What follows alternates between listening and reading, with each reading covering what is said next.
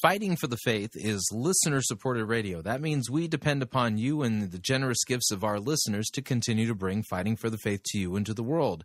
If you don't already partner with Fighting for the Faith, visit our website at fightingforthefaith.com and click on one of our friendly yellow buttons. One says join our crew, the other says donate. When you join our crew, you're signing up to automatically contribute $8.95 every month to the ongoing work and mission of Fighting for the Faith and Pirate Christian Radio. If you want to specify the amount, you click on the donate button or you can make your gift payable to Fighting for the Faith and then send it to Post Office Box 508, Fishers, Indiana, zip code 46038. And let me thank you for your support. We cannot do what we are doing here without it. And now, on to the program.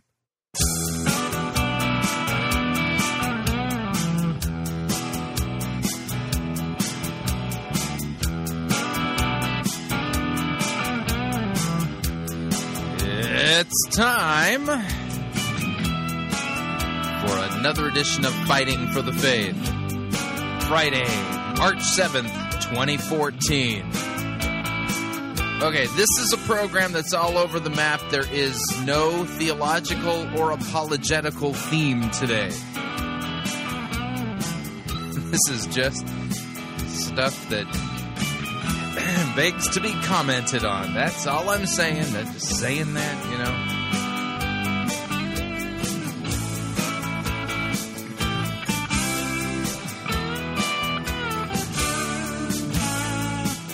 Thank you for tuning in. You're listening to Fighting for the Faith. My name is Chris Rosebrough. I am your servant in Jesus Christ, and this is the program that dishes up a daily dose of biblical discernment, the goal of which help you to think biblically, help you to think critically, help you compare what people are saying in the name of God to the Word of God. One of the uh, techniques used by the devil, and I think that's the right way of putting it, is to distract Christians. hmm So there's all, all kinds of different things we can get distracted on. And, you know, for instance, we can get distracted on eschatology. Now, eschatology is a biblical doctrine. I mean, you know, there's something about uh, the end times that's revealed in Scripture. And let's just put it this way it's not much, okay? And so that, but see, the thing is, is that majoring on eschatology may be a, you know, a, a legitimate thing for maybe an academic person in, uh, in an academic seminary setting. You know, maybe there's a person whose doctoral dissertation and speciality is uh, the book of Revelation or eschatology or something like that. But the thing is, is that we Christians, we're not called to be specialists. Nope. Uh, at least not specialist in only thinking on one little thing. No. in, in in reality, we are to be well generalists. Okay, with this idea that everything focuses in on the center of Scripture, and that center is Jesus Christ and Him crucified for our sins.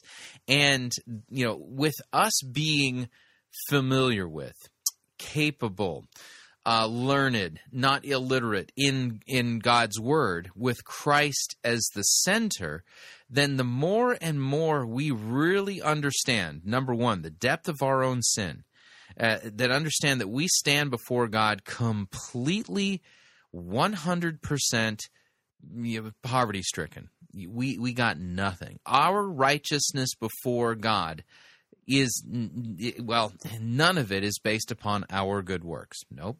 Our righteousness before God, our right standing before God is purely by the grace of God and Christ's righteousness imputed to us as a gift. Straight up, plain and simple. Okay?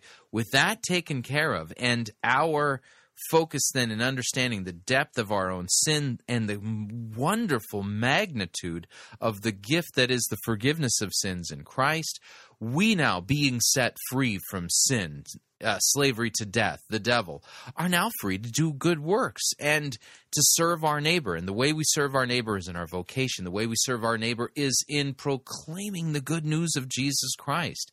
And and so you know, and you know, and listen, if salvation is completely a free gift, then you don't have to worry about doing your good works to somehow get on the ins with God. You're already in with God.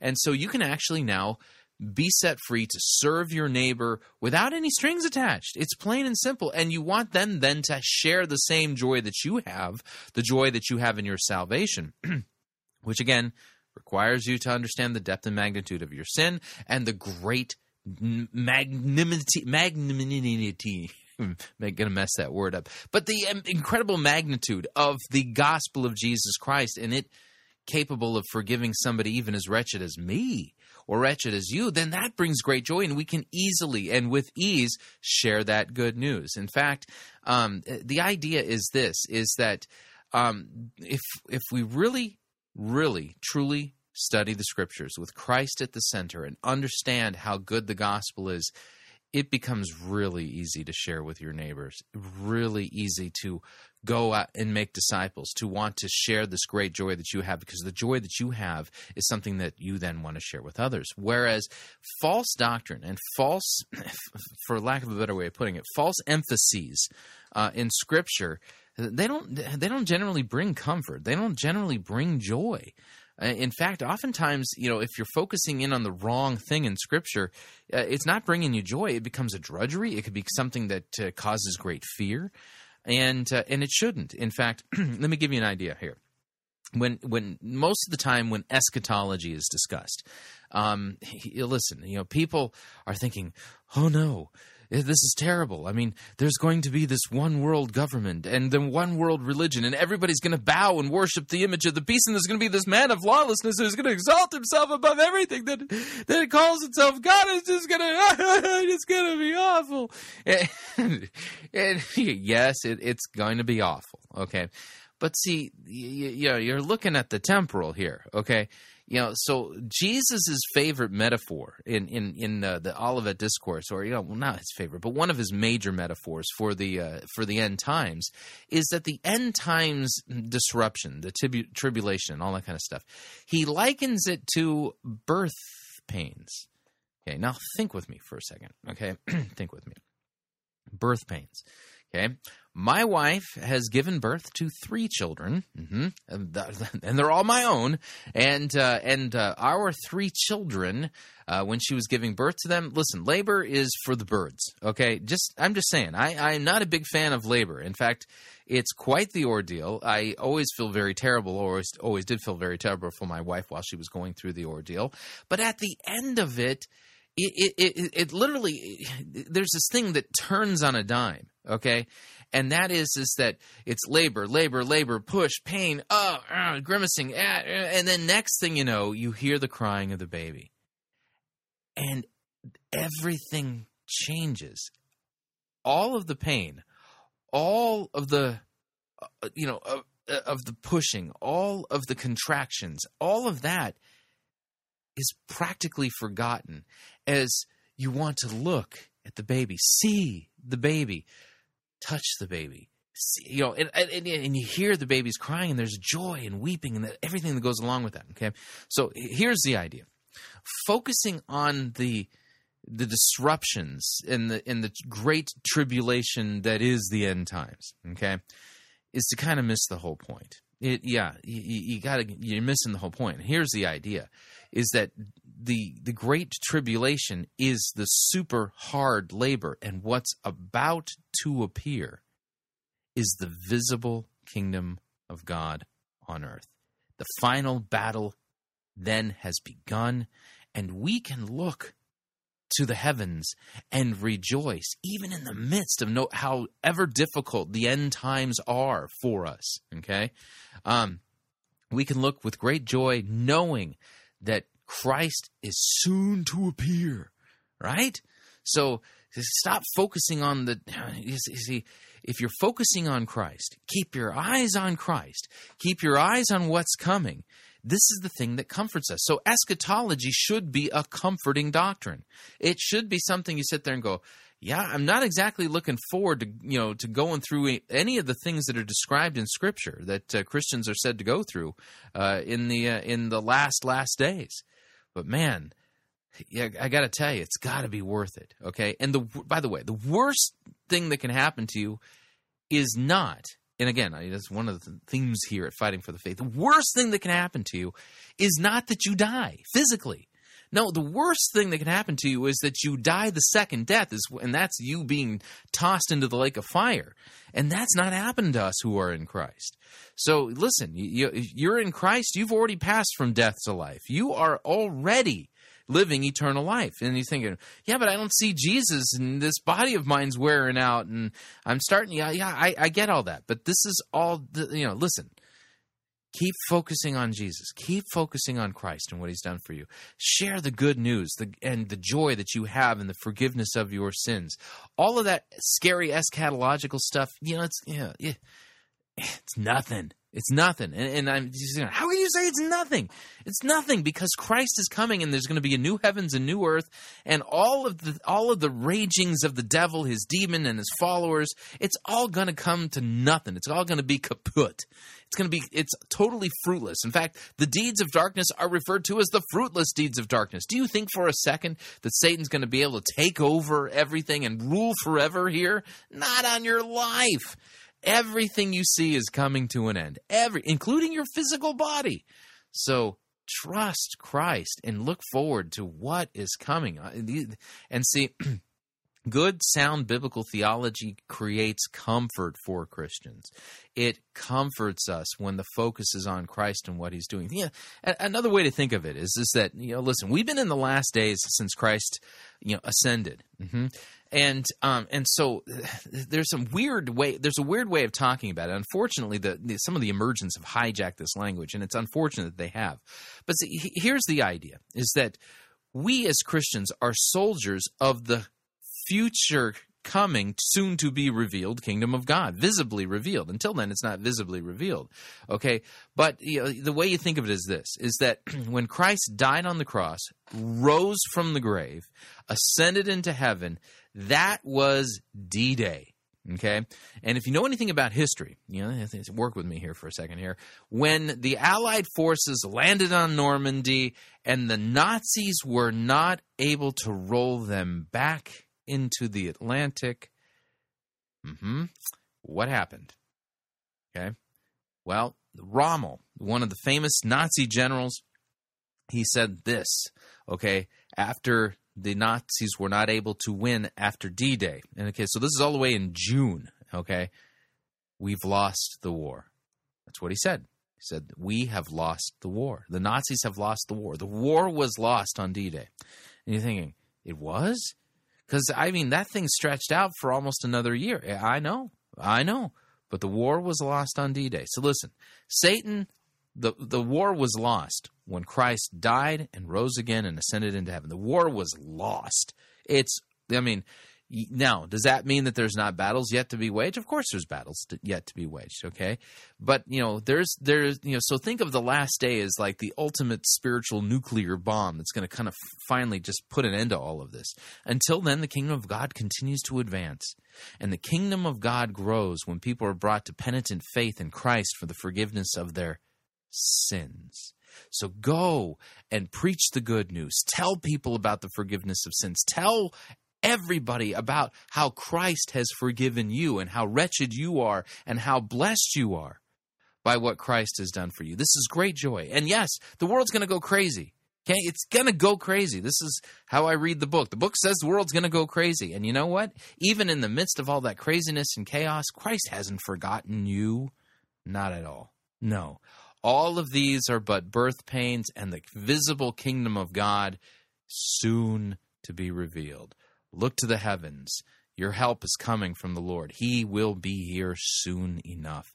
Keep trusting and take comfort in Him because the worst thing that can happen to you is not that you die. No, the worst thing that can happen to you is the second death, and you are in Christ, and so you don't need to worry about that. All right. So let's talk about what we're going to do on today's episode of Fighting for the Faith. We have a third eagle of the apocalypse, co prophet of the end times update. Now, you should have figured that out based upon my monologue. Um, but, um, you know, listen, things are going crazy out there in the Ukraine. Uh, you know, you've got Russia getting ready to do whatever it is it's going to do. And of course, William Tapley, the third eagle of the apocalypse and co-prophet of the end times, he is Johnny on the spot, and I'm afraid with this whole Russia-Ukraine thing going on and the four blood moons. I mean, we William Tapley might go to wall-to-wall prophetic coverage, and uh, you know I always worry about that guy. So we're gonna, you know, so he's finally decided to weigh in on the Russia thing, and it's somehow tied to the four blood moons. Which, by the way, you don't need to worry about the four blood moons. I mean, it's just uh, anyway, so we'll we'll take a listen to uh, the William Tapley update, and then we'll do is we'll take a break. We'll come back. We've got a quick Glory of Zion uh, update, uh, another one of Pierce's ponderous prophecies. We'll take a listen to that, and uh, to end up the uh, the first hour.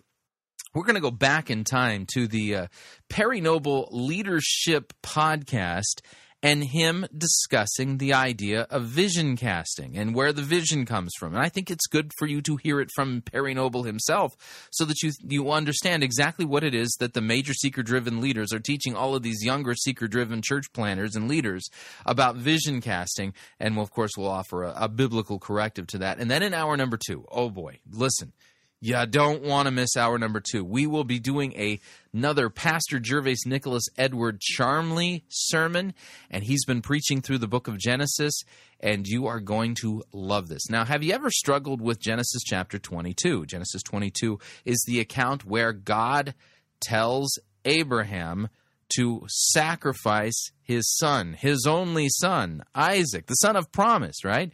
And you're thinking, what do you do with that? Oh, ha, ha. The answer is you preach Christ from that text because Christ is all over it. In fact, Pastor Charmley will do exactly that in hour number two today for our good sermon to end off the week. He's going to be preaching on Genesis chapter 22 and talking about how God provided the sacrifice. It's, it's just brilliant. It'll be comforting. I, just, you're going to love it. So that's what we're going to do on today's episode of Fighting for the Faith. And since we are starting out with a William Tapley, third eagle of the apocalypse, co-prophet of the end time update, that requires us to do, well, this.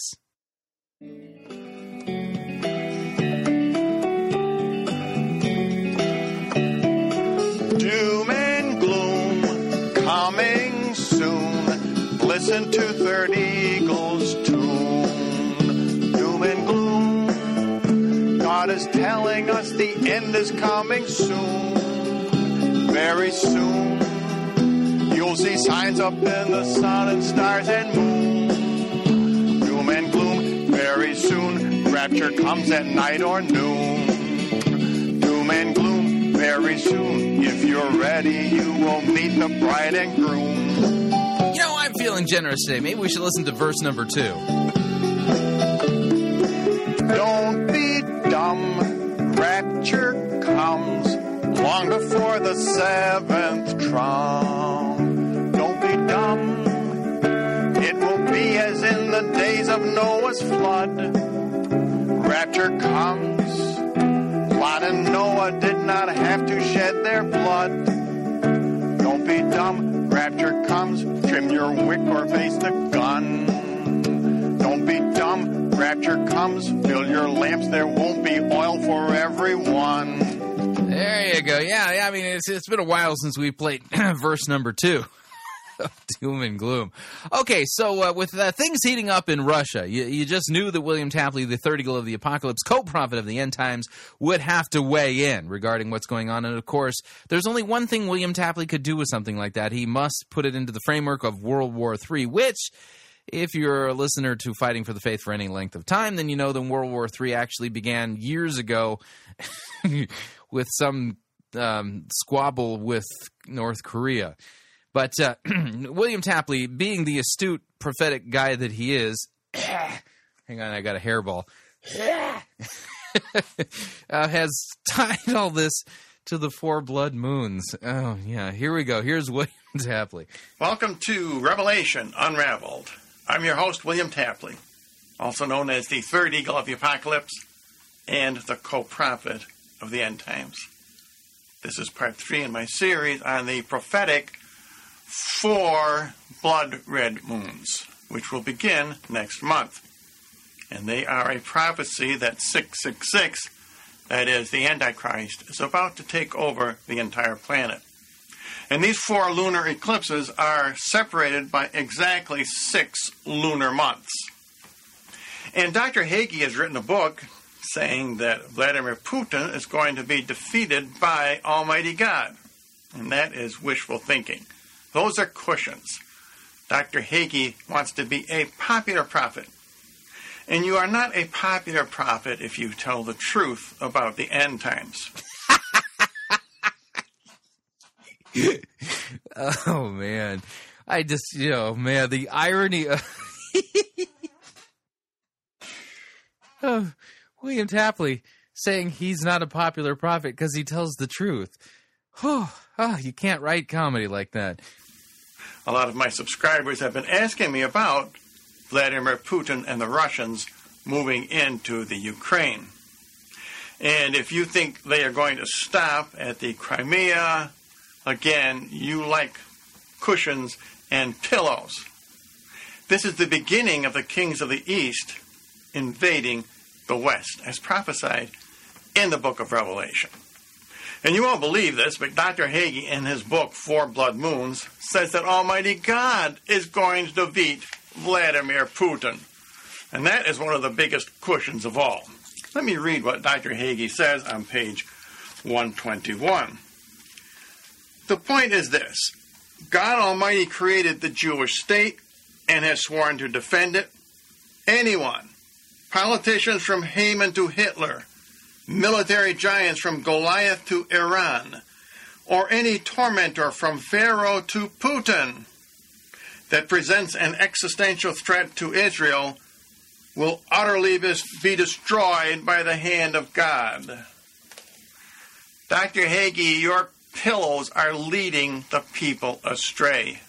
Uh, where has Putin threatened to attack Israel? The only thing a prophet really should be doing is telling Israel and America to repent. Uh, will you repent of your omen uh, reading and interpreting, William Tapley? And that's what God is telling us with these four blood moons. But nowhere in yeah, I, God's not telling us nothing with the four blood moons. Your book, Dr. Hagee, do you tell Israel they must repent? And why should they? If God is going to defend them, come hell or high water, there is no incentive for them to stop breaking the Ten Commandments. And here is how you say, miraculously, God is going to defeat Putin, as you write on page 23. The fact that God hurled stones from heaven to defend Israel in Joshua 10 is living proof that God will use stones as a weapon of war to crush the invading Iranian and Russian forces. Hagee actually says that? Coming against Israel. Boy, that's a twisting of Joshua 10. This will happen as recorded by the prophet Ezekiel in chapter 38. Dr. Hagee, you are making a grave error. yeah, um, it's not like you don't make grave errors in your prophetic interpretations on a weekly basis, Mr. Tapley. Events in the Middle East are not leading up to the Ezekiel 38 war, they are leading up to the Daniel 9 war. But now let's. Correcting false doctrine with false doctrine. William Tapley. There you go. Yeah. Look at Ezekiel 38 and see if we can find Iran and Russia as you claim. Ezekiel 38, verse 3. And say, Thus says the Lord God, Behold, I come against you, O Gog, the chief prince of Meshech and Tubal. Now, I agree with you, Dr. Hagee. In Ezekiel 38, God will do the fighting against the enemies of Israel. But Gog is the Antichrist. Are you saying that Putin is the Antichrist? And Meshech and Tubal are parts of Turkey. Are you saying that Turkey, currently in the Middle East, is a threat to Israel? Ezekiel 38, verse 5. Persia, Ethiopia, and Libya with them, all of them with shields and helmets. Yes, Dr. Hagee, Persia does include Iran. But are you saying that Libya and Ethiopia, which today is the Yeah, I, I need some kind of a infographic to help me understand what on earth he's talking about. Now, here's the problem. Okay, over and again, William Tapley is a guy who, kind of like Don Quixote, has fried his brain. And unfortunately, he's fried his brain on eschatology and really believes that uh, he's got some kind of inside eschatological interpretive track. And his tra- track record is perfectly miserable. Um, and again, he's into interpreting omens and stuff like that. But see, here's the deal there's a lot of folks who are spending a lot of time, and I mean a lot of time, trying to interpret the prophetic tea leaves. And, you know, listen, you know, to sit here and say Putin is the Antichrist or that person's the Antichrist, listen, we'll know the Antichrist when he shows up. Scripture describes him as the man of lawlessness. He's going to exalt himself above all things that are worshiped or called, are called gods and demand that everybody in the world worship him when that guy shows up, you say, oh, he's the, yeah, until then, just carry on and keep preaching Jesus and proclaim repentance and the forgiveness of sins in Jesus' name and make disciples and teach them God's word and, you know, you know, and don't sweat all of this stuff. You know, we can't stop it from happening. We can't make it happen. It's all going to happen in God's good time. Stay on track keep on focus and don't sweat it. Good eschatology comforts us. Jesus is coming back. He's going to make his dwelling place among us. New heavens, new earth. Oh, it's going to be fantastic. And it's world without end, forever and ever. And when it's going to happen, I, I got to tell you, can't happen soon enough? Do I need to work, sit here and try to figure out strategically when all of this is gonna? No, you, you know. Listen, there there won't be anybody on YouTube having fights about interpretations when all of this stuff really goes down. So you don't need to sweat it. Keep focusing on Christ. Read your Bible, and the in good eschatology, like I said, is comforting. It's not crazy making. All right, we are up on our first break. If you'd like to email me regarding anything you've heard on this edition or any previous editions of Fighting for the Faith, you could do so. My email address is talkback at fightingforthefaith.com, or you can subscribe on Facebook, facebook.com forward slash pirate Christian. Follow me on Twitter, my name there at Pirate Christian. Quick break when we come back. Like I said, we've got a uh, Chuck Pierce update, Pierce's Ponderous Prophecies, as well as a Perry Noble update, uh, where he talks about where the source of his vision comes from. Stay tuned, don't want to miss it. We'll be right back.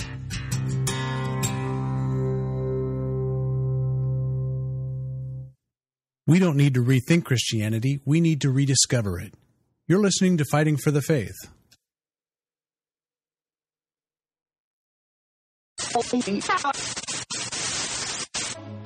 You're listening to Pirate Christian Radio. We'll be taking your false doctrine now.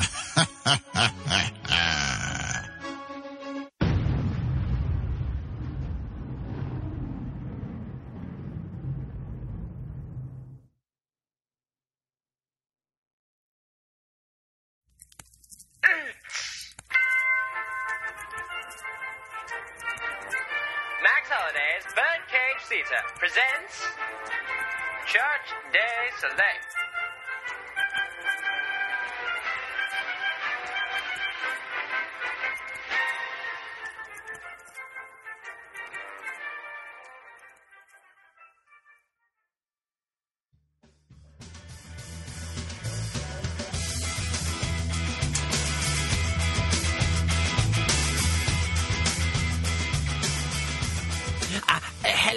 And uh, greetings to the Wallace Tapley Show.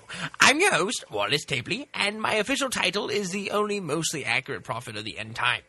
Uh, some of my competitors call me the second and two tenths weasel of the apocalypse, but I do my best to ignore their comments of hate and derision. I, I do have an update this week. Uh, yes, uh, my direct revelations from God this week have told me something very, very special. It should be coming in right about now.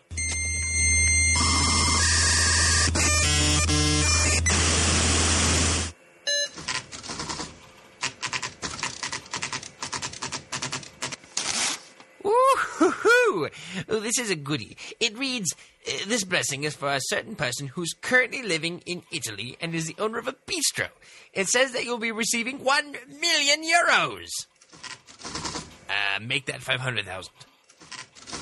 Uh, 10,000. Five.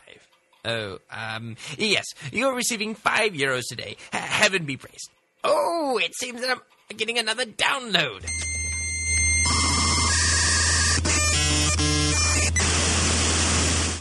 I do believe that it's a result of next year's Super Bowl. Uh, this could turn out to be very profitable indeed. It says the winner of the next year's Super Bowl will be the Chicago Cubs. No, wait, that's not right. I, I mean the LA Lakers. No, that's not right either. I, I, I do apologize, folks. My computer suffers from Plato's tenfold error syndrome from time to time.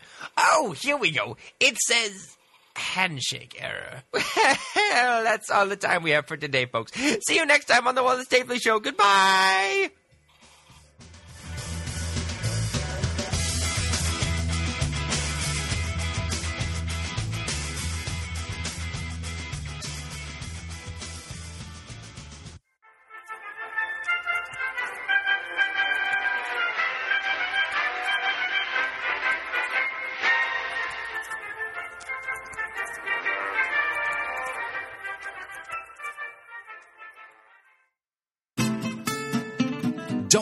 More for travel than you need to. Hi, Chris Rosebrough here to tell you about Pirate Christian Radio's featured advertiser, Cheap O Air. CheapOair is a leading provider of airline tickets, hotel rooms, and rental cars. CheapOair has extensive partnerships with the top travel brands in the world. Now, whether you need to travel for business or for pleasure, CheapOair can help you save money. And if you visit our website, piratechristianradio.com forward slash cheap, we have a promo code that will save you an additional $10 off of CheapOair's already low prices. So visit piratechristianradio.com forward slash cheap, write down the promo code, then click on the banner and book your low cost travel today. And remember, a portion of your purchase at CheapOair goes to support Pirate Christian Radio.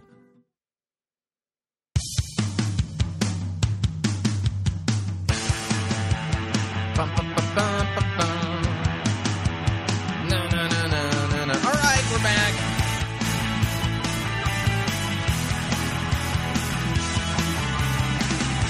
Warning focusing on the doom and gloom of the last days is to kind of miss the point. The point is focusing on Christ and his soon to be revealed visible kingdom. Oh, can't wait. Just a reminder Fighting for the Faith is listener supported radio. That means we depend upon you and your generous gifts, financial contributions, in order to continue to bring Fighting for the Faith to you into the world. And you can uh, partner with us by visiting our website, fightingforthefaith.com. When you get there, right there in the middle of the page, you'll see two friendly yellow buttons. One says donate, the other says join our crew. When you join our crew, you're signing up to automatically contribute $8.95 every month to the ongoing work and mission of Fighting for the Faith and Pirate Christian Radio. It is a great way to support us. Of course, if you'd like to specify the amount that you would like to contribute. You could do so by clicking on the donate button, or you can make your gift payable to Fighting for the Faith and then send it to Post Office Box 508, Fishers, Indiana, zip code 46038. Let me thank you for your support. We truly cannot do what we are doing here without it. All right, moving along. Time for a new apostolic reformation update. What do you want to do tonight? The same thing we do every night, Pinky. Try to take over the world. The Pinky and the Brain. Yes, Pinky and the Brain. One is a genius, the other's insane. They're laboratory mice. Their genes have been spliced. They're Pinky, they're Pinky and the Brain. Brain, brain, brain, brain, brain, brain, brain, brain. Before each night is done, their plan will be unfurled By the dawning of the sun, they'll take over the world. The Pinky and the Brain, yes, Pinky and the Brain. Their twilight campaign is easy to explain. To prove their mousy worth, they'll overthrow the earth. Pinky, they're pinky and the brain, brain, brain, brain, brain, brain, brain, brain. All right, uh, so uh, we're heading over to the gloryofzion.org um, website, uh, which is uh, home for the uh, curated prophecies of Chuck Pierce, who is apparently one of the visible apostles here on the earth. And I'm going to be, well, I'm going to reveal to you exactly why it is that I'm playing this before our Perry Noble update. The reason why is this because what you're going to hear from Chuck Pierce is absolute nonsense. Why should I believe that Chuck Pierce is hearing from God the Holy Spirit? Okay.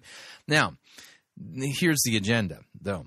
The same nonsense that we're hearing from Chuck Pierce is exactly the same nonsense that we're hearing from so called vision casting, visionary, seeker driven leaders like Perry Noble. So that's kind of the idea. I'm putting these together because let's put it this way. Remember that game? Uh, on Sesame Street, one of these things is not like the other. Yeah, yeah. In this particular case, we're not playing that game. That game. We're playing this game. Both of these things are exactly the same that's the game that we're playing. So here's Chuck Pierce um, from March 1st of this year in Corinth, Texas. Um, and the name of the prophecy is entitled Turn and Build a New Altar of Worship. Turn and Build a New Altar of Worship. Here is Chuck Pierce. It will be a time that I put my eye down on the Northeast. And I say, even a year from this day, things will change greatly upon you. For this is your year to turn back to me, saith the Lord. I say, this word that is coming forth is for you, New York. I say to you, I say, turn and allow me to move through your state. I say, turn and uh, come before me with worship come before me and repent of your divisions. I say, turn and come back in a new way. For this is a time that I will cause New York to shake again. Oh, wow. If you live in New York, I mean, you got a shaking coming on. You know, I feel a, a gratuitous Fighting for the Faith musical interlude to celebrate this word of the Lord for New York. Here we go.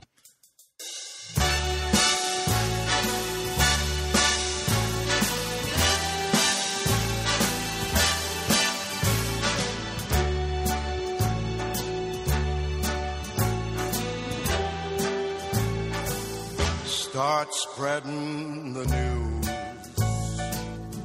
New York is shaking today. I want to be a part of it. New York, New York.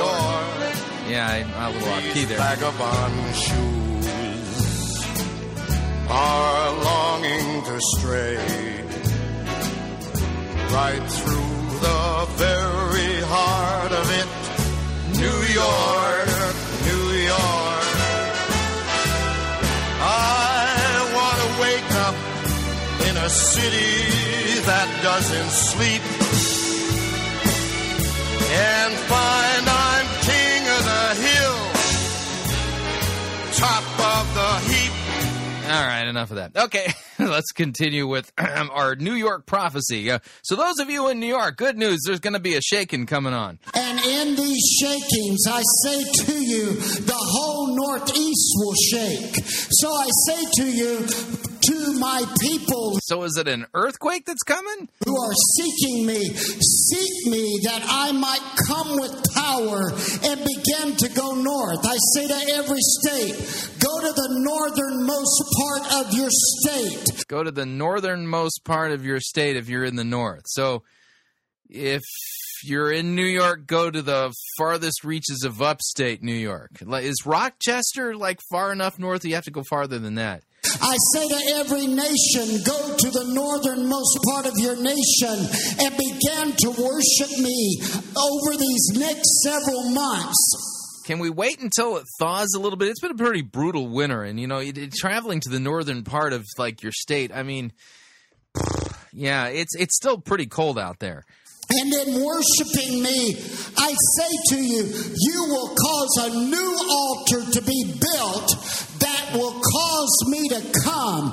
I say to you, So a new altar is going to be built that will cause God to come. Uh huh. Yeah, this doesn't sound biblical at all. in Texas, Yeah, the reason I say that is because Christ, we don't need any altars now. Uh, Christ is the once for all sacrifice for our sins. Yeah, you, you get what I'm saying here? Allow revival to sweep through you and allow it to come through Missouri. So revival's going to sweep through me. Yeah, you know, I needed to get the cobwebs out anyway. I'm kind of glad. And go north and overtake New York. Oh, yeah, there you go. Whoa, yeah, yeah. So there you go. We got we got direct revelation from Chuck Pierce that you know if you're in New York, good news is a shaking coming down. And uh, I'm not sure what that means, but go to the northernmost part of New York, and there's going to be a new altar built that will cause God to um, show up. Yeah, that doesn't sound biblical at all. And um, by the way, if you think that Chuck Pierce is actually hearing from God, uh, then you probably think that so is Perry Noble, which requires us to now switch gears and talk about Perry Noble. Here we go. Oh, it really doesn't matter what I do, what I do, as long as I do it with, With a flair. What effect a little smoke is with a dash of hocus pocus. and the scent of burning sulfur in the air. I'm a fraud, a hoax, a charlatan, a joke, But they love me everywhere. For it really doesn't matter what I do, what I do, as long As I do it with a flair. All right, yeah, that's right. That's uh, from Bedknobs and Broomsticks uh, with a flair. Now, what we're going to be listening to is uh, a portion of a podcast uh, put out a while ago, not super recently, by Perry Noble. Uh, from his Perry Noble Leadership Podcast, and uh, and if you're thinking he has a podcast called the Perry Noble Leadership Podcast, oh yeah, he does. In fact, um, he's his goal is to duplicate himself in a whole bunch of seeker-driven leaders and church planners, so that there's a bunch of little Perry Nobles running around all over the landscape. Um, which should keep you awake at night. But don't worry, Christ is coming back. Focus on Jesus. Yeah, yeah. No, they, these aren't pastors that they're producing. They're something completely different. And so I, I think it's good for you to hear from Perry Noble's mouth himself uh, regarding this whole idea of vision casting and where does the vision come from. Here's uh, Perry Noble, and I think his co-host is uh, is it Shane Duffy? I forget the name of the guy who's with him, but they're discussing the vision of a leader. Here we go. Today we want to focus on the source of that alarm, the source of the vision for your church or organization. Obviously, I have with me Perry Noble, and Perry, the first question I have for you is why is having a specific vision such an important thing for a pastor or a leader? I think you can't lead effectively without a vision, uh, because he, here's here's Now, you can't lead effectively without a vision. Now, I want to make something clear. He's kind of putting the cart before the horse. Oh, why is it important? Well, you can't lead without a vision. Oh, well, yeah, I guess that's true. I can't lead without a vision. And I'm a leader, right? So I can't lead without a vision. And so what they're doing is telling you why it's important before they tell you where it's coming from. So I'm going to, spoiler alert here, I'm going to tell you what they're going to tell you, okay, that they haven't told you yet. And that is, is that this vision is a direct revelation from God, just like, well, Chuck Pierce experienced there at um, Glory of Zion.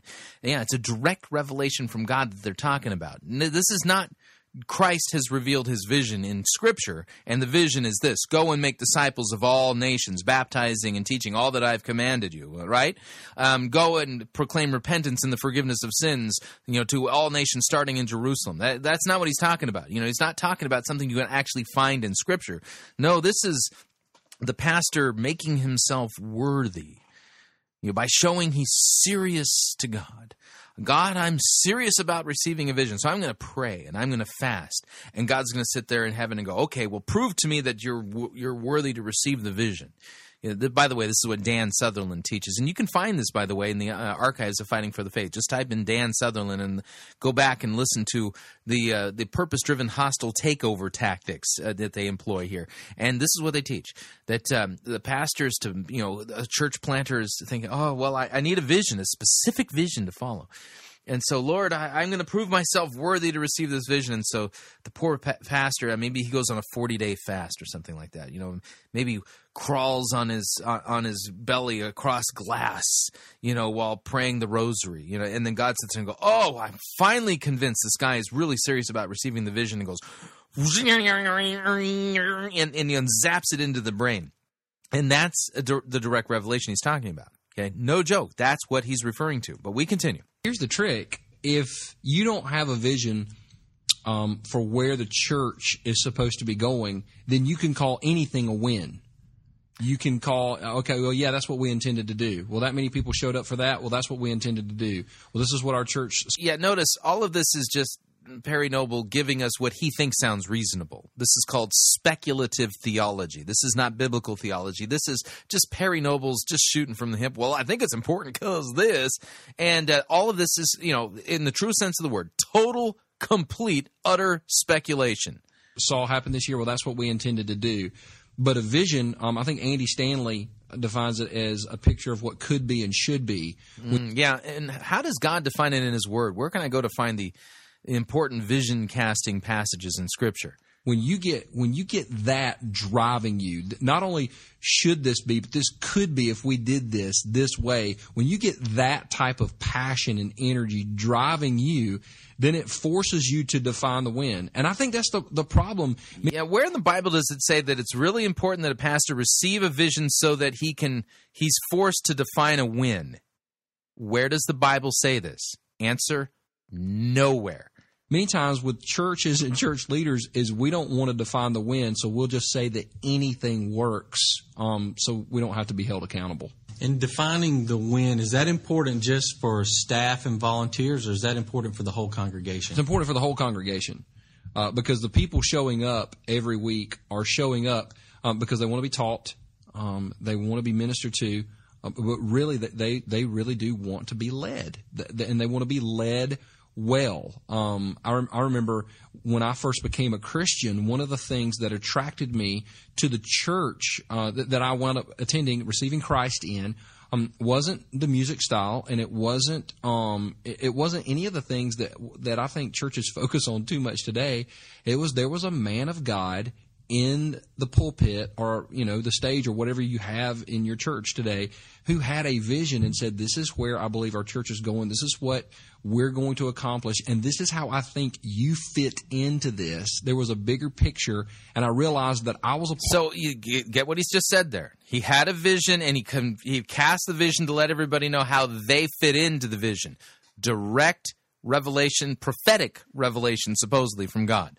Part of something bigger than myself, and that's that's pretty exciting to to just the guy that was sitting in the pew week after week, going, "Man, I, I need to I need to jump in. I need to get involved." That's really neat to hear. I mean, I know all of us want to know where we're going, and so defining the win for staff, congregation, or, or in any organization is so important for the leader to do that. Uh, I want to talk just a second about this idea, this even this word vision, because there are some people, uh, especially in the church world, that uh, understand that when you say the word vision, uh, or and understand what that means. But there are some that question this idea of a, vision. Why are you okay with that word, or why are you okay with the, the phrase having a vision? You know, it's it's so funny. I've I've heard that Shane, and some people go, "Well, the whole idea of having a vision sounds very mystical," and I'm like, "Well, it's um supernatural, and so if you're uncomfortable with the supernatural, then you're probably uncomfortable with, with the Bible." Um, if you pre- so he just admitted that the vision he received it's supernatural, okay, direct prophetic revelation from God. Preaching the whole thing. Um, I, I, I think a vision is a supernatural thing. If you, in reading through Scripture, there is not one example of a man or a woman that accomplished anything significant that wasn't driven by a vision from God. Okay, yeah. Again, now here's the issue. Nowhere in Scripture are we told that pastors are to expect to receive an individual, unique prophetic vision from God on how to do church and to define what a win is. Nowhere in Scripture. So what he's doing here is this is this is hermeneutical gymnastics. Okay, well, well, we could look through Scripture here. Abraham had a vision, yeah. Moses had a vision, yeah. Um, Paul had a vision, yeah. Um, you know, David had a vision, yeah. So therefore, that means God's going to give me one. Wrong. No, it doesn't actually follow. Okay. The pastoral office already has a job description and duties that are associated with it. And Jesus has set the vision for the church in the Great Commission Go and make disciples of all nations, baptizing and teaching all that I've commanded you. Straight up, plain and simple. A pastor is somebody who's put into the office of the pastoral ministry. Scripture refers to it as a pastor, and it's God the Holy Spirit who calls them. And that there are duties to preach the word, proclaim repentance and the forgiveness of sins, administer the Lord's Supper, to baptize, and to teach all that Christ has commanded. There's a, there's a regular office for all of this, and nowhere in Scripture ever, ever does it say that a pastor is going to receive a unique vision from God. So this is a this is a complete Bible twist on his part to justify a brand new practice that is new, brand new, you know, new on the scene for the uh, seeker driven ecclesiology. And he's trying to make a biblical argument that, well, know, Moses had a vision, so I get I get one too. No, that nowhere in Scripture we led to believe that you're supposed to, as a pastor, receive a unique vision. Christ has already set the vision and that what the church is supposed to be doing, and we do that until He shows up again. There's not one example.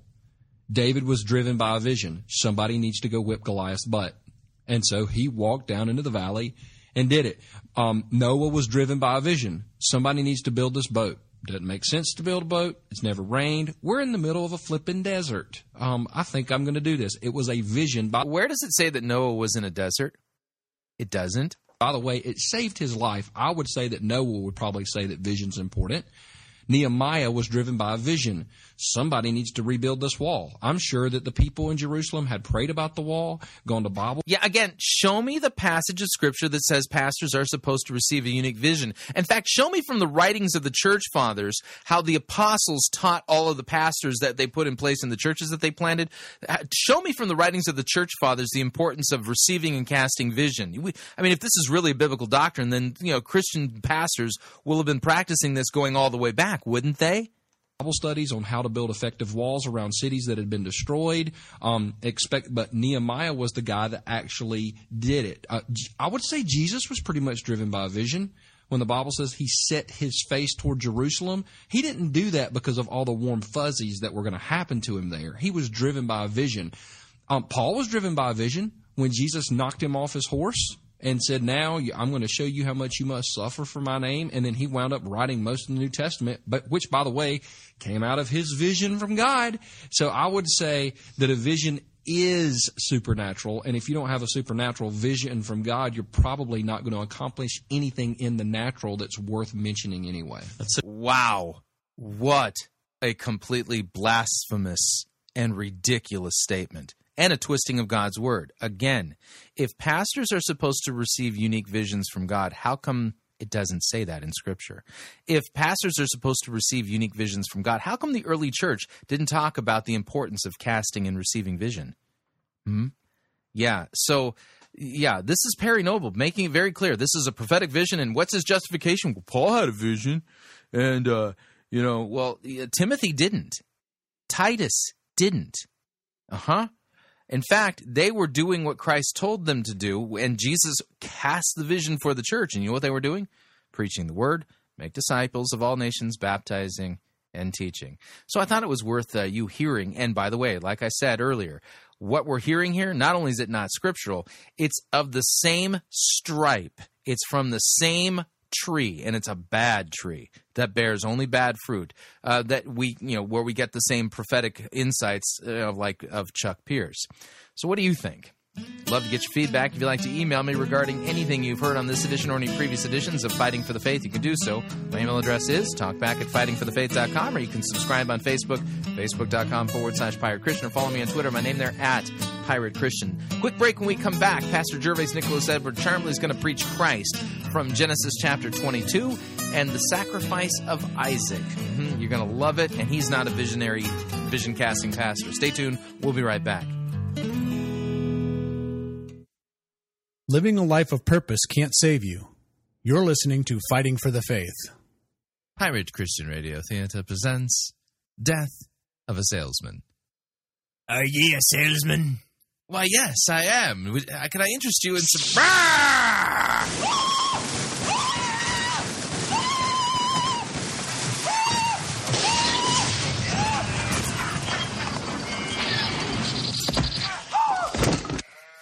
You're listening to Byron Christian Radio.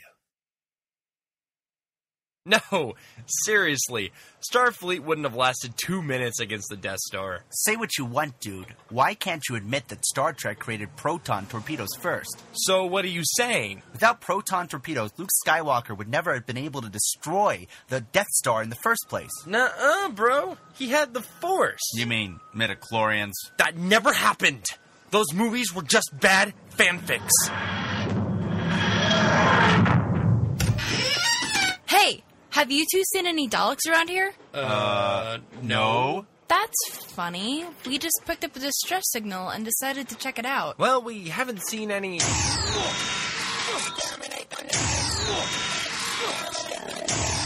Come on, you two, get in! Run!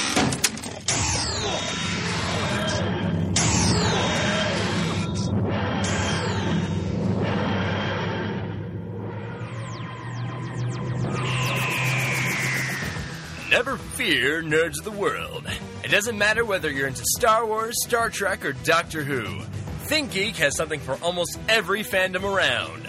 Celebrate your love of all things nerdy by going to www.piratechristianradio.com forward slash geek. And by clicking on the ad banner, a portion of your purchase will go to supporting Fighting for the Faith and Pirate Christian Radio.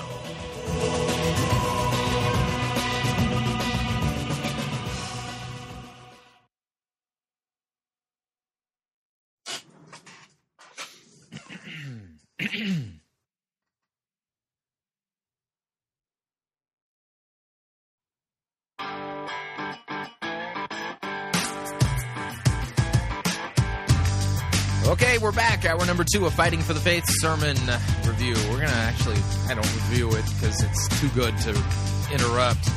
Although from time to time I do that with the good sermons, but we've got a good Pastor Gervase Nicholas Edward Charmley sermon queued up for you today. Great way to end off the week.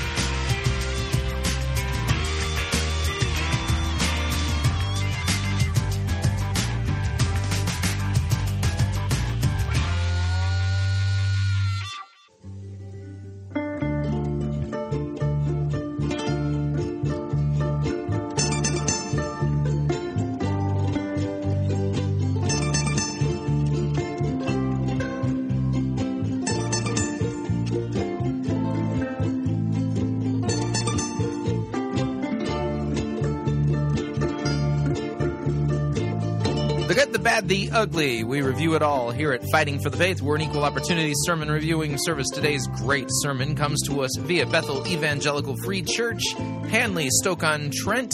Pastor Gervase Nicholas Edward Charmley presiding. It's a mouthful, let me tell you.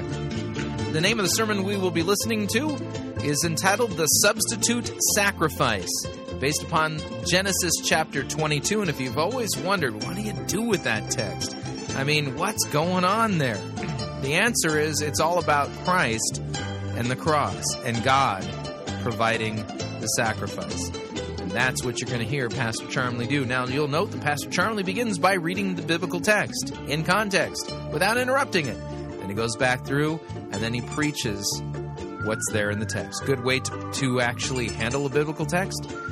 Do it faithfully, and then he's going to preach Christ from it because, yes, Jesus is right there, smack dab in the middle of Genesis chapter 22.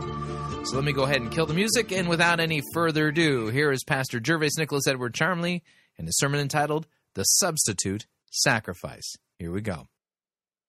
Our scripture reading this evening is taken from the book of Genesis, the first book Moses, the first book in the Bible, and chapter 22. Genesis chapter 22.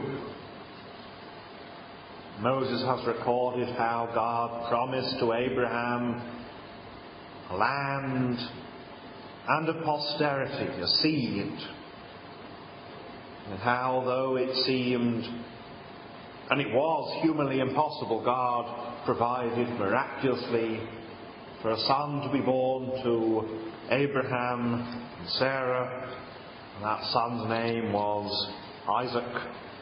So, Genesis chapter 22.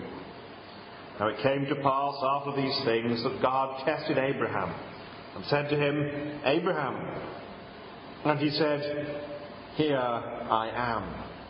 Then he said, Take now your son, your only son Isaac, whom you love, and go to the land of Moriah, and offer him there as a burnt offering on one of the mountains of which I shall tell you.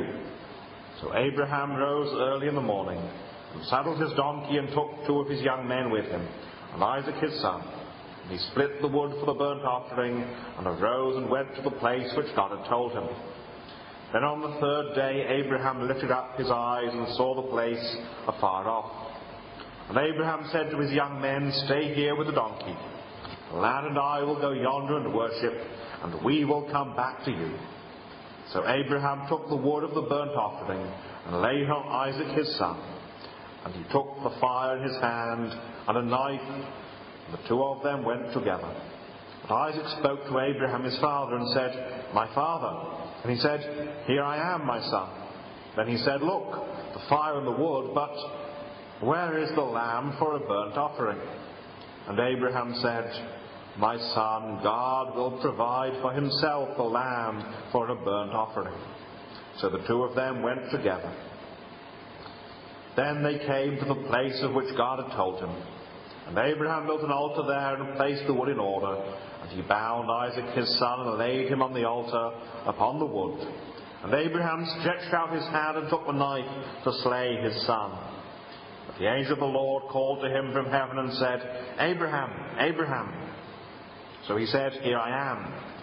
And he said, Do not lay your hand on the land, or do anything to him, for now I know that you fear God, since you have not withheld your son, your only son, from me. And Abraham lifted his eyes and looked, and behind him there was a ram caught in a thicket by its horns. So Abraham went and took the ram, and offered it up for a burnt offering instead of his son. And Abraham called the name of the place, The Lord Will Provide. As it is said to this day, In the mount of the Lord it shall be provided. Then the angel of the Lord called to Abraham a second time out of heaven and said, By myself I have sworn, says the Lord, because you have done this thing and have not withheld your son, your only son. Blessing I will bless you. Multiplying I will multiply your descendants as the stars of the heaven, and as the sand which is on the seashore, and your descendants shall possess the gate of their enemies.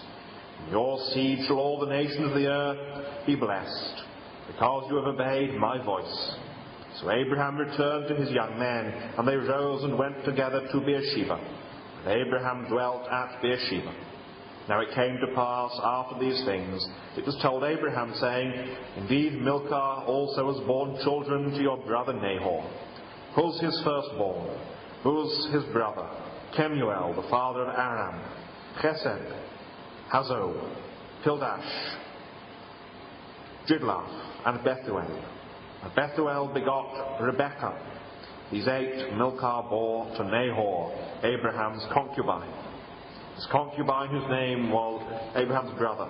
His concubine, whose name was Reumah, also bore Tibah, Gaham, Thahash, and Maachah. We trust God to bless the reading of His most holy word.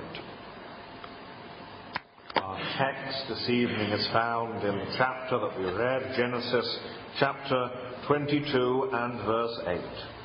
And Abraham said, My son, God will provide for himself a lamb for a burnt offering.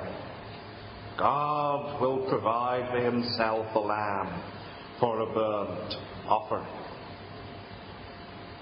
There is here this great promise, this great word of faith on the part of the man of faith, Abraham. For Abraham believed God, and it was credited to him for righteousness.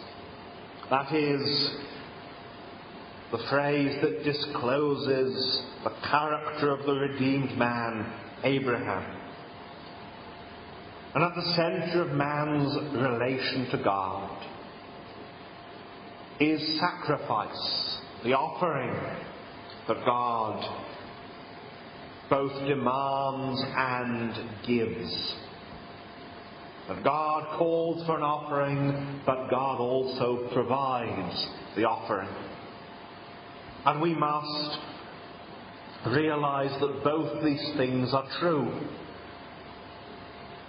We see here at the heart of this story God's provision of the offering, of the sacrifice. So we have first of all the sacrifice that God commands. Then we see the strength of faith on the part of both Abraham and his son. Then we see the substitute that God provides. God will provide for himself the lamb, and so he does. So we have first of all the sacrifice, and the call went to Abraham. God tested him. Now, when God tests people, as we saw this morning, God's aim, God's desire for His own when they are tested is that they will pass the test. God is for His people, not against them. He does not bring a test to trip us up, but a test to develop us, to grow our faith. He tests us because He wishes us to grow, to grow in faith and to grow in grace and in the knowledge of God and our Lord Jesus Christ. And so God came to Abraham with this word. And what a word it was. God had said to Abraham, In Isaac your seed shall be called. It's in the previous chapter, chapter 21 and verse 12. In Abraham your seed shall be called. There was a promise of God. But now God said, Take now your son, your only son Isaac, whom you love, go to the land of Moriah and offer him there as a burnt offering on one of the mountains, of which I shall tell you. Now there seems there to be a, a contradiction, does there not? On the one hand, God says, In Isaac your seed shall be called. On the other, when Isaac is still unmarried, not a father, when there are no descendants from Isaac, Abraham is commanded to offer Isaac as a burnt offering, to kill him and to burn his body. There seems to be a contradiction. God has said he will do something, but then he commands Abraham to do something else that, in human terms, could only ensure that the promise would never come to pass. What then is to be done? It's a strange request, a difficult request, a test. Abraham could very well have said, I will not do this thing. He could very well have said, There is a conflict. One must be true and not the other. Which one? Instead of which, he obeyed. But he obeyed because he believed. We are told by the author of the book, the Epistle to the Hebrews, that Abraham did not set these two words against one another. He did not set this word in Isaac, your seed shall be called, against the word that said, sacrifice Isaac. But rather he believed both of them and was convinced that God would raise Isaac from the dead. He said that which God's people have always said in situations like this. God has said this and God has said that. And I cannot see how they can possibly be compatible. But God knows. And God is able. And God is able even to raise the dead. And God keeps his promises. God had made that covenant. And in that covenant, God had said, by means of those animals split down the middle, if I do not keep my promises with my friend Abraham, then let me be put to death. And so Abraham says this God has said both. Therefore, God will do what He has promised to do. And I shall do what God has told me to do. And God will make sure that what I cannot square, He will square. What I cannot comprehend is comprehended in His eternal plan. What I cannot do, God is able to do. God had spoken two certain and sure words. And Abraham believed both of them. And Abraham went forward. Abraham believed God because Abraham knew God. God was not to him the unknown God that the Athenians worshipped in ignorance but the known God who came to him, who spoke to him, who had revealed himself. We know God because God has spoken. We know God because he has come down. Because he has entered into personal relationships with human beings. God comes to us, and he comes in words of promise and his promise is sure and certain. And oftentimes we cannot tell. We cannot understand what he is doing, but we know he knows. And he is working out his purposes, and all things work together for good to those who love God, who are called according to his purpose. And therefore, Abraham, hearing this command, determines to obey, to offer a sacrifice. After all, he had offered many animal sacrifices. He knew that we approach to God by sacrifice. God has spoken of this great sacrifice to take his only Son, whom he loved, and to offer him upon the mount in the land of Moriah. And he went and he obeyed that call because it was the call of God. And he went there to worship. So the sacrifice was commanded. And the sacrifice would be provided. After all, Isaac was the gift of God. He was the child who, humanly speaking, could never have been born. His mother was very old. And when she was young, she had not been able to give birth to conceive. Sarah could not have children, humanly speaking. But nothing is impossible with God. Are we not pointed therefore forward to that great miraculous child, to whom all the other miraculous children in the Bible point, from Abraham to John the Baptist? They all point to the Lord Jesus, who was to be born, to be a sacrifice, who was born with the cross before him, who came into this world to be the sacrifice, the ultimate sacrifice, the true, the greatest sacrifice, the Lamb of God who takes away the sin of the world, the sacrifice, the offering of God, His Son, His only Son, whom He loves, whom He gave to die upon a hill in the land of Moriah. God asked of Abraham ultimately nothing more than God Himself was going to do. He does not ask of Abraham some vast deed beyond his love, but nothing more than He Himself would do. So much for the sacrifice, then for the strength of Abraham.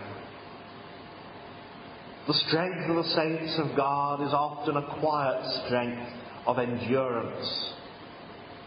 The race that is set before the people of God is not a sprint, but a marathon.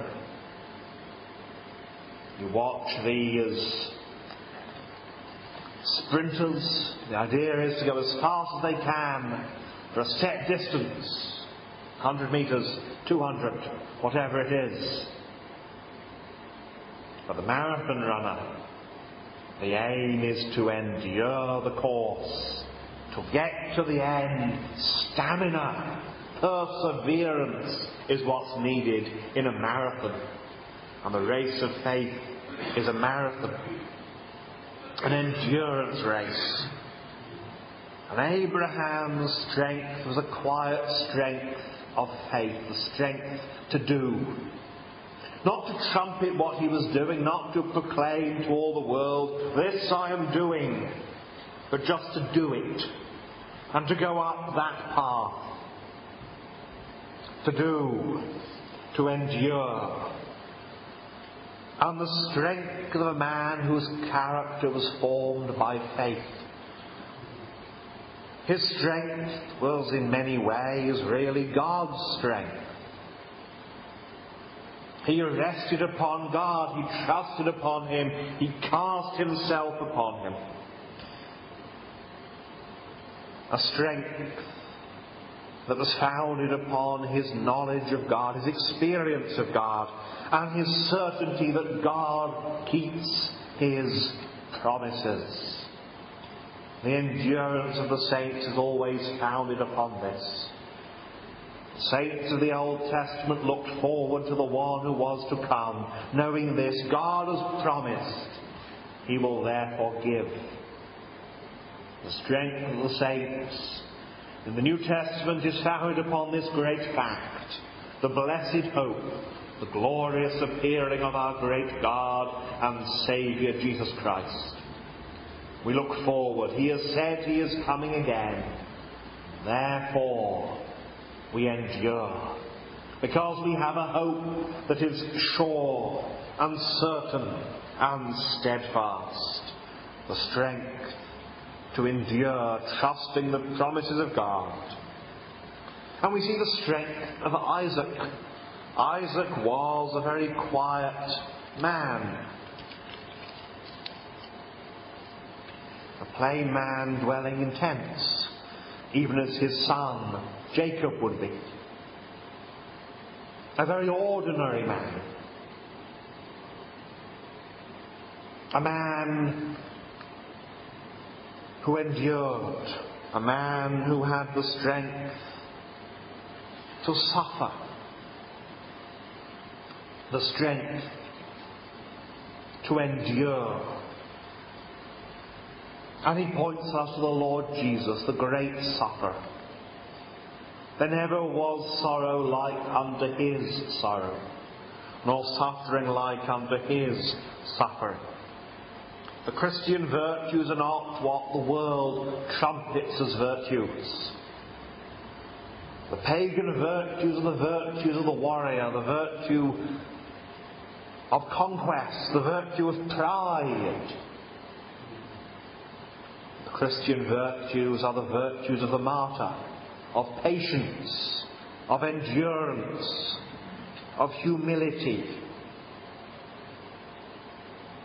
the virtue of the Lord Jesus, who was meek and lowly of heart, and who is meek and lowly of heart, who humbled himself and became obedient unto death, even the death of the cross, and who went forth bearing his own cross, bearing the wood upon which he would be offered to that hill of Calvary, even as Isaac went carrying the wood upon which he was to be offered. He went forth bearing his own cross. And Christ says, If any man would come after me, if anyone would come after me, let him deny himself, take up his cross, and follow me. To take up the cross is to be prepared to die. And to die not the sort of death that the world rejoices in, the world glorified, Lord Nelson cut down in the moment of his victory. For the cross is the death of shame. The cross is the death of the one who is despised and rejected by men. He went forth bearing his cross, went forth to die for you and for me, to offer himself. So we have the strength, the strength of the people of God, but far more, far more wonderfully, the strength of the Lord Jesus Christ his strength to bear not just the cross, but as we sang, the enormous load of human guilt. Why was it in the garden he wept and prayed and sweat, as it were, great drops of blood? It was not the knowledge that he was to die. Many martyrs have borne that knowledge joyfully. That the day of death is at hand, knowing that Christ is with them, know it was that knowledge that he was to die under the curse, that he was to bear our sins, to die in that terrible sense, that the wrath of God was to come upon him, and yet he bore that wrath. That strength was there not to flee, but to go to the cross, regardless of his vision of its pain, regardless of that cup that he must drink, he would drink it, knowing full well the pain, the suffering that we can never know. The strength then and then the substitute, Isaac. Now, Isaac is referred to as a lad here. How old he was is not entirely clear. But he was certainly old enough, strong enough to have fought off his father if he had wanted to. No, he yielded himself. And he was laid upon that altar and upon that wood to be sacrificed, and the knife was raised, and Abraham said in his heart, Lord, you've said to me to do this thing. I will leave it up to you what happens next. But then at the last moment, when Abraham had in his heart already offered up his son, the voice comes from heaven, do not lay your hand on the land. For now I know that you fear God. Well, God knew his heart already. God does not need to discover new information that way. That's not what's being said here. Rather, it's said for Abraham's sake. Just as God asks Adam, Where are you? Not for sake of information, but for Adam's sake, that Adam may know where he is. So God tells Abraham, for Abraham's sake, that Abraham may know God's confidence in him and may know that God indeed recognizes the depth of his faith that is tried in this way. But God says, the height of Abraham's faith is reached. That which could have been the depth of despair for him if he had consulted with man, if he had said, But the dead do not rise. Instead, he said, God is able to raise the dead. And his faith reached that height and was shown in its works. His faith is shown in works. And God points him to the animal that was there already, to the substitute. The Lord will provide. Abraham himself had said in faith, God will provide for himself a lamb for a burnt offering. And now he saw Something more of that. God had provided that animal caught in the thicket. That animal that could be put in the place of Isaac and sacrificed. The Lord will provide. The Lord does provide. But then, of course, we are pointed even further forward to the Lord Jesus. Behold, says John the Baptist, the Lamb of God who takes away the sin of the world. God will provide for himself a Lamb for a burnt offering, that Lamb of God, that Lord Jesus Christ, that one, our Saviour was provided as the lamb for a burnt offering. The Father's great gift, for God so loved the world that he gave his only begotten Son. Whoever believes in him should not perish but have everlasting life. In this is love, not that we love God, but that he loved us and gave his Son, sent his Son to be the propitiation for our sins, the sacrifice that takes away our sins. The sacrifice who cried out on that cross, It is finished. One word in the Greek, tetelestai. Now in crucifixion, the victim died by slow suffocation. Someone at the end of crucifixion should not be able to shout anything at all. But he shouted, It is finished. And that word rings in the ears of his people. It is finished. The substitute has died. The one offered in the place has been offered, has offered himself. And if the offering is past, then all those for whom the offering was given are free. We are not in fear, we are not thinking, Will God demand this of me as well? No payment God cannot twice demand. Once at my bleeding Surety's hand and then again at mine. He has given the substitute. He did not spare his own son, but freely gave him up for us all. There was no necessity placed on God to do that. God was not bound to save anybody. Justice demanded the soul that sins, it shall die.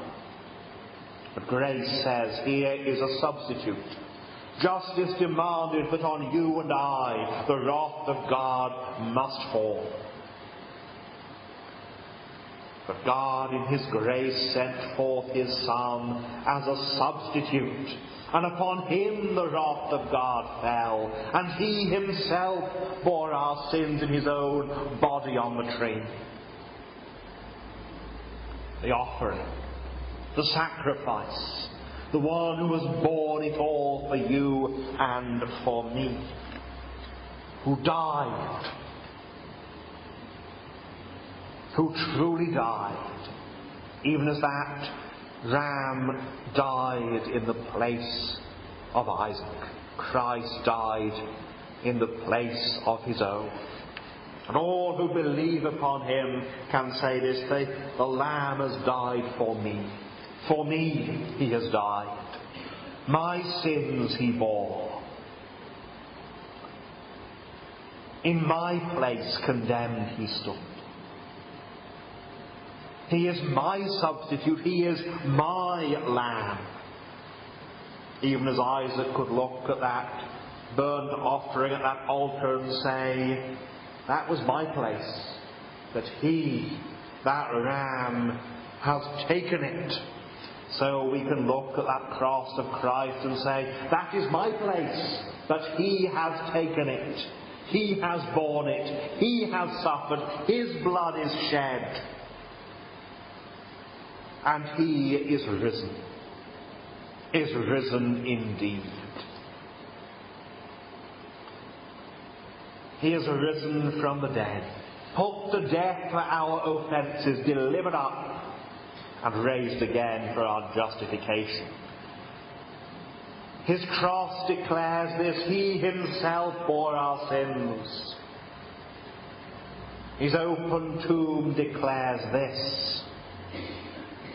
He has fully paid the price. And there is nothing left to pay. It is not that he has borne the penalty for most of our sins, not that he has borne the penalty for all but one of our sins, but he has borne the penalty for every sin. He has suffered the wrath of God that we might be made children of God. And he has risen from the dead, declaring that every one of his people is justified, declared righteous in him. Indeed, it is his blood, his death, his cross, his sacrifice that speaks peace to our hearts. Not our sacrifice, but God's is shown here. Abraham first thought that he would offer a sacrifice, but found in the end it was all about God's sacrifice. For God is the Father who did not spare his own Son, but freely gave him up for us all. And the Lord Jesus Christ, the eternal Son of God, He is the Son who carries His own cross, who carries the wood of His offering up that hill outside Jerusalem. He is the one who meekly lays himself upon that cross and suffers them to nail his hands and his feet to its wood. And he is the substitute. He is the one who himself bore our sins, who himself paid our price, who himself paid our debt. The Lamb of God who takes away the sin of the world. God will provide for himself the lamb for a burnt offering. Praise his name, he has done so. Praise his name, the Lamb is the Lord Jesus. Amen. Amen. Told you it was about Jesus. What'd you think? Love to get your feedback. If you'd like to email me regarding anything you've heard on this edition or any previous editions of Fighting for the Faith, you can do so. My email address is talkback at fightingforthefaith.com, or you can subscribe on Facebook, facebook.com forward slash Pirate Christian. Follow me on Twitter, my name there at Pirate Christian. Till next week, may God richly bless you in the grace and mercy won by Jesus Christ and his vicarious death on the cross for all of your sins. Amen.